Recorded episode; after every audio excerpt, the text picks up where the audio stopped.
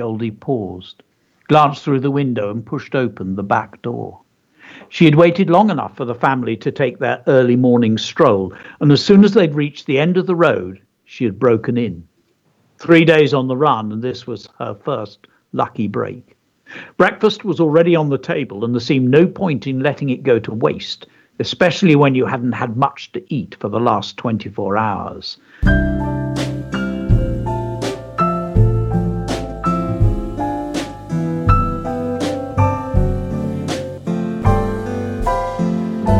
This is radioblogging.net.